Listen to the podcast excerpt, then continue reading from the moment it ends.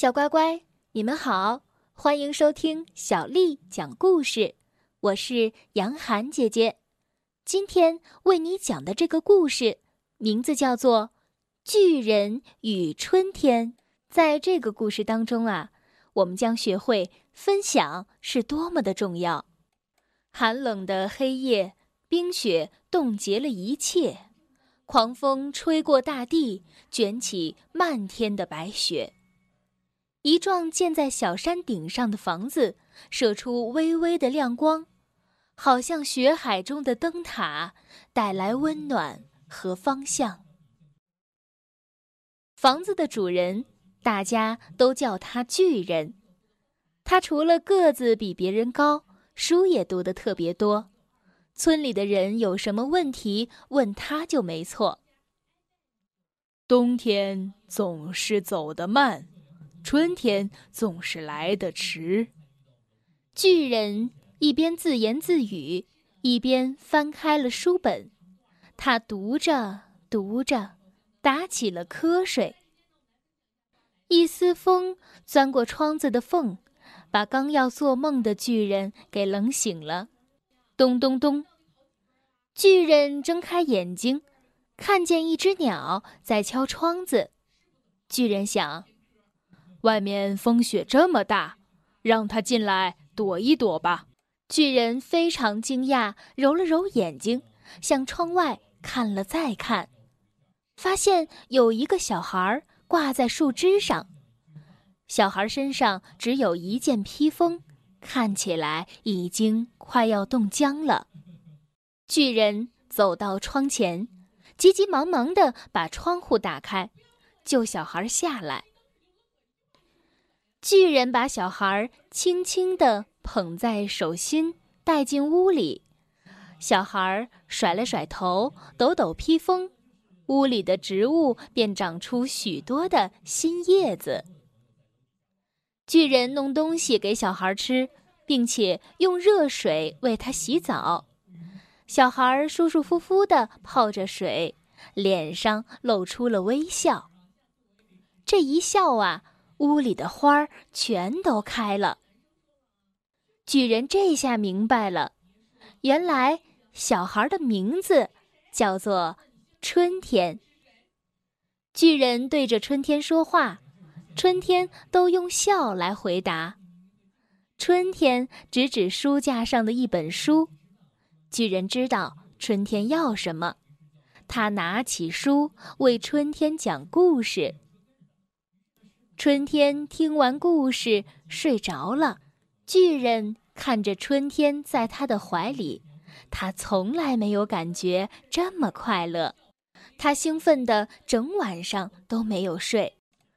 第二天早上，村里的孩子看见巨人的房子周围闪着金光，孩子们很好奇，便都跑来趴在窗子上偷看。孩子们发现。房子里面有个小人儿，小人儿走到哪儿哪儿就有光。他们看得惊呆了。突然，一声大吼传来：“你们在这儿做什么？”巨人用狮子一样的吼声大叫起来：“这是我的家，这是私人的地方，没有我说好，谁都不准来！你们这些不懂礼貌的小野兽，走开！通通给我走开！”巨人跑到门口，把村里的孩子都赶走了。接着，巨人走进屋来，砰砰砰砰，把门窗紧紧地关上，还把春天的披风也咔嚓一声锁在了箱子里，高高的摆在书架上。春天知道巨人不想让他走，但他非走不可。否则，花儿怎么开，草儿怎么生，树怎么发芽，河水怎么解冻，还有那冬眠的松鼠和小熊。春天，趁着巨人休息的时候，搬了几本书堆起来，然后踩上书本，顺着叶子往上爬。他爬呀爬，刚刚爬到箱子边。就被巨人发现了。巨人把钥匙拿走，藏好了。春天拿不到披风，就走不了了。巨人为了让春天高兴，动手做了一个玩具木马。哪有小孩不喜欢玩具的？他会知道我多爱他。巨人想。可是春天只是摇摇头，转身看着窗外。春天一直望着窗外，巨人的心情也好不起来。他对春天说：“我不肯让你走，你会恨我吗？”春天摇了摇头。巨人接着说：“我不是故意的，你来了以后，我才明白什么叫幸福。”我怕你离开，我会受不了寂寞的痛苦，所以才想把你留住。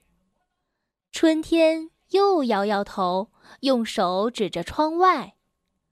巨人顺着春天的手望去，白茫茫的大地没有一点动静。那些没事儿找他问东问西的村民，以及常常来捣蛋的儿童，都不见人影。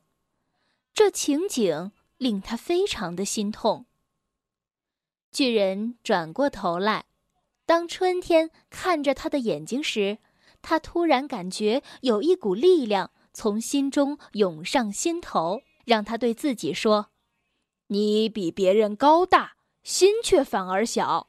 你把春天锁在家里，外面冰天雪地你也出不去，等于锁住了自己的心。”你和世界比算很小，但你的心可以和世界一样大。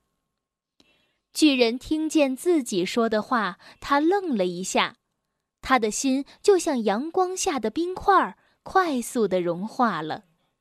他拿出了披风，把破洞的地方一针一针的缝好，然后再给春天穿上。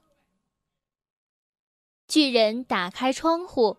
春天对他微笑，好像是在说：“朋友，我会回来的。”雪停了，空气变得清新柔和，阳光透过厚重的云霭，照射在春天的身上。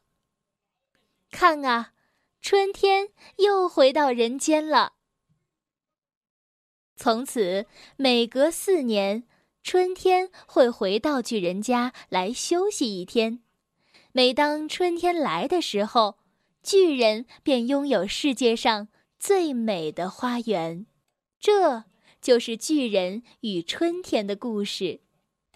小乖乖，今天的故事就讲到这儿。